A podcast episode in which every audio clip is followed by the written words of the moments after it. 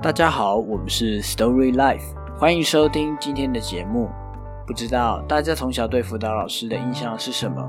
是温暖善良、笑容可掬，偶尔可以和他聊聊天，还是可以发现你内心秘密的老师呢？其实，辅导老师不像其他科任老师，专门教中文、英文或是数学。学生们也许可以很明确叙述这些科任老师是教什么的。那么辅导老师呢？学生们对辅导老师的叙述可能就会比较抽象，他们可能不知道辅导老师是做什么的，甚至有些导师或科任老师也不知道辅导老师的工作内容。许多人会认为辅导课不需要认真的去上课，就像是一个可有可无的课程。这让我们间接看到大众对辅导老师的态度。在这个现况底下，辅导老师就很容易不受到重视。那么，为什么还是会有人想要投入辅导工作呢？今天就让我们一起来了解吧。今天我们访问到一名高中辅导老师，他在大学时就决定成为一名辅导老师，并朝这个目标付出了许多的努力。他花了五年的时间修学分、实习，这一点一滴都成为了他的养分。过程中，他不觉得疲累，反而感到乐此不疲。其实就跟许多辅导老师一样，心中的热忱是他成为辅导老师最大的动力。他希望可以在学校帮助学生，让学生健康的成长。这个志向让他持续往前进，让他成为了辅导老师。即将迈入辅导工作第三年的他，依旧记得考上辅导老师时的心情。那时他每天都是自然醒来，怀抱着愉悦的心情去上班。觉得出社会的第一份工作就可以做着自己喜欢的工作，真的很开心。然而，辅导工作的过程并不都是顺遂的。虽然他做着自己喜欢的职业，但是学校里却只有他一名辅导老师。怀抱着憧憬的他，却势单力薄的在这个重权力结构的行业里工作时，他常常感到有志难伸，难以施展抱负。我想。职场上的阶层制度的确容易让身为第一线的辅导老师难以推行一些辅导相关的计划。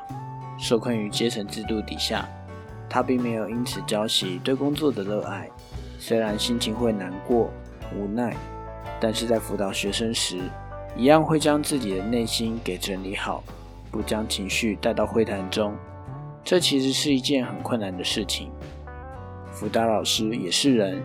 也有自己的脾气、情绪，而在会谈中，要暂时将这些负面的事物抛诸脑后，这便是辅导老师的专业。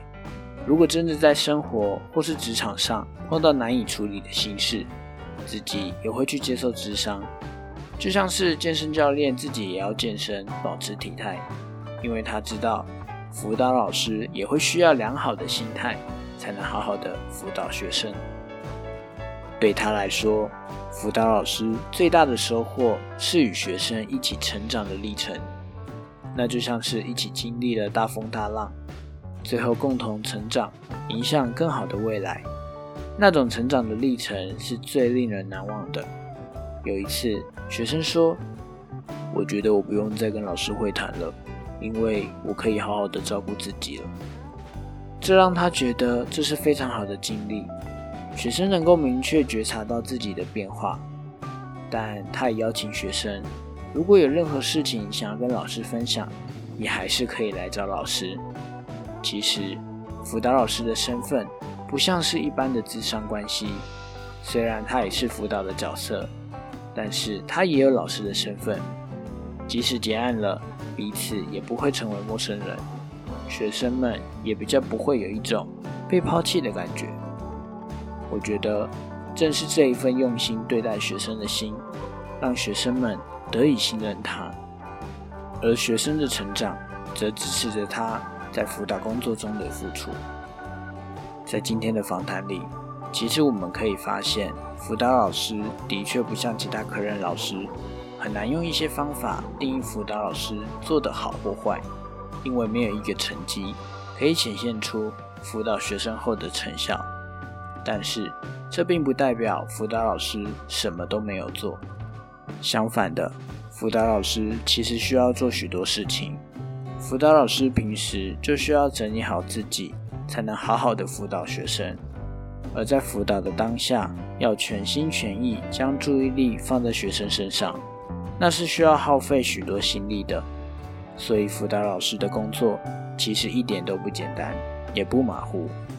也许大家可以去想想，自己是不是平时就可以定期整理好自己的情绪，或是可不可以先放下自己的负面情绪，倾听他人的烦恼，或许就可以了解辅导老师的辛劳。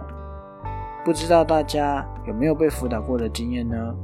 不知道大家有没有跟辅导老师说话聊天的经验？辅导老师在大家的心中是什么样子？下一次的访谈中，辅导老师就像是谍匪片里的线人，连接各个资源，收集各个情报来协助学生。谢谢大家的收听。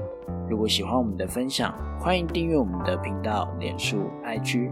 按赞分享，如果有特别想要听的主题，或者愿意分享你们故事的人，欢迎留言或私讯粉钻告诉我们。